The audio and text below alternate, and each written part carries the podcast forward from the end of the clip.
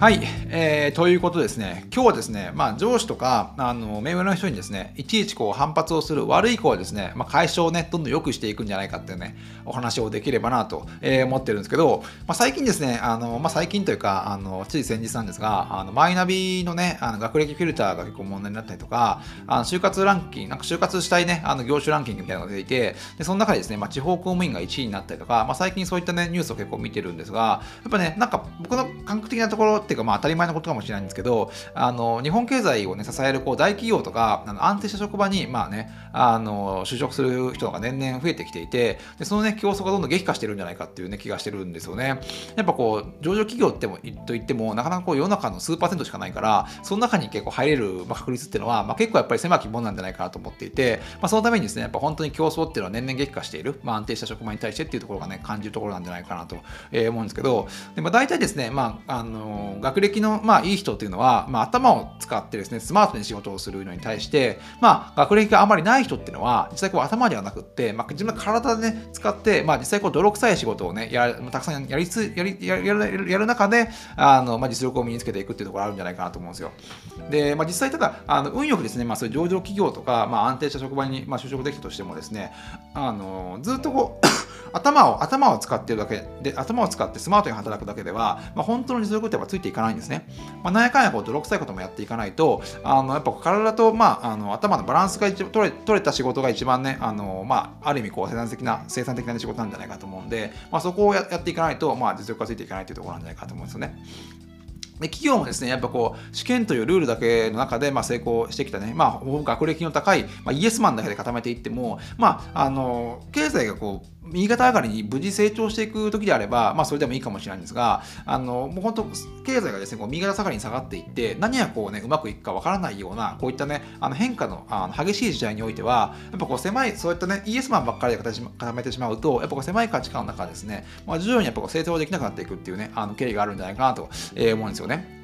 で、これ本田宗一郎がね、言ってた言葉なんですが、あの上司上司とかね、ルールいちいち反発してくる悪い子はですね、やっぱ会社を良くするっていうあの話を言っていたりとか、あのリクルートのね、まあ、創業者であるね、江添さんっていう方もですね、あの東京金持ちエリートと、えー、貧乏、地方貧乏、野望を持つ、ね、人材をうまくですね、こう社内の中で、あのそういったそういった二通りの二通りのね、全く違った人たちを、まあ、採用することによって、まあ、社内でうまくですね、こう化学反応を生むことによって、まあ、どんどん会社を成長して成長させてね、あの、行ったっていう経緯があって、まあ、確かにですね、まあ、あの、本田宗一郎とか、本田技研のね、あの、本をずっと読んで、あの読んでいくと、まあ、本当なんか、あの、今ではね、ありえないような、あの、こう、まあ、ブラックと言ったらブラックなんですが、まあ、そういった、あの、職場環境があって、本当に本田宗一郎とかは、あの、なんだろうな、あの、こう、本当にペンチで、あの、頭を思いっきり殴りつけるみたいな話が、あの、あってたりとか、まあ、そういったね、あの、まあ、今では当然ブラックなんだけれども、まあ、そういった中でこう反発してくるね、あの、まあ、社員とかもいて、まあ、そういったなんかこう、こう、泥臭いことのね、あこうなんかね、あのなんかせめぎ合いみたいなものが、やっぱね、今、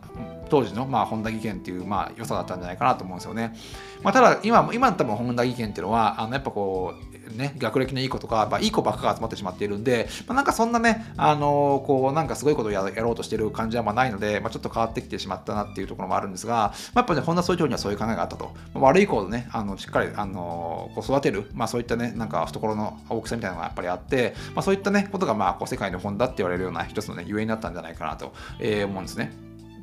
でまあ、そういった意味では本当にですね、あのまあ、今、あの日本企業、まあ、日本の成長がですね、まあ、鈍化しているあの一つの要因というのは、やっぱこうルールばっかりに従うですね、まあ、良い子がですね、圧倒的にまあ増えてしまったことによって、なんかこうね、あの社内が本当にこうイエスマンばかりになってしまっているというところなんじゃないかなと、え、思うんですよね。で、まあ、世の中にはですね、まあ、本当こう、まあ、ブラックな仕事から、まあ、ホワイトな仕事からね、まあ、いろんな仕事があるわけですが、あまあ、どんな仕事にしてもですね、まあ、成功は当然ね、あの約束されていないわけですよね。まあ、自分、やるか、まあ、うまくいくかいかないかっていうのは、もう本当、まあ、会社次第、まあ、もしくは世の中次第とか、まあ、いろんなあの要因はあると思うんですけど、まあ、間違いなくこう、ね、約束されていることが一つだけあって、まあ、それは成長なんですね。やっぱそれが、まあ、ブラックな仕事であろうと、まあ、ホワイトな仕事であろうと、まあ、グレーな仕事であろうと、やっぱ、あのどんな仕事であってもね、まあ、それなりにこう、あの自分のあこう気合を持って、あのちゃんと意思を持ってやれば、まあ、成長は絶対にするんじゃないかと思うんですよ。なんでそういった意味で別にブラック企業が、まあもちろん悪いんだけれども、そういう労働環境っていうのは、まあその中で、こうなんか、培うバイタリティみたいなものも一つですね、あの、まあ一つのスキルとして、あの、持っていく、持っていることがね、重要なんじゃないかなと、えー、思うんですよね。で、まあ、どんな、まあ、仕事に対しても、まあ、ある一定のスキルを身につけるためには、まあ、それなりに時間がやっぱりかかるわけですよね。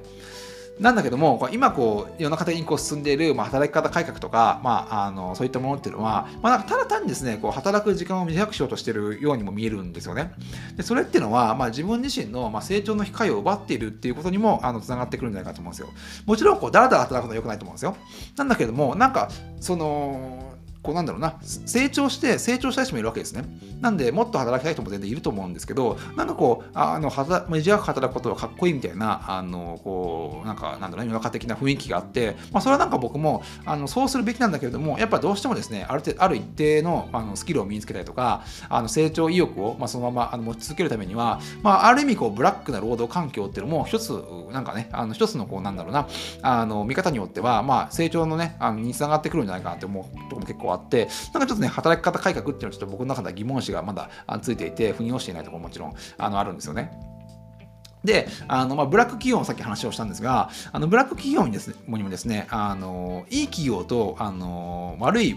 悪いいいブラック企業と悪いブラック企業があってで、まあ、いいブラック企業はどういうどういうどういうものかっていうとあのきついけれどもやっぱしっかりこうスキルを身につけられる、まあ、あの企業のことを、ね、いい良いブラック企業と呼ぶんじゃないかと思うんですよね。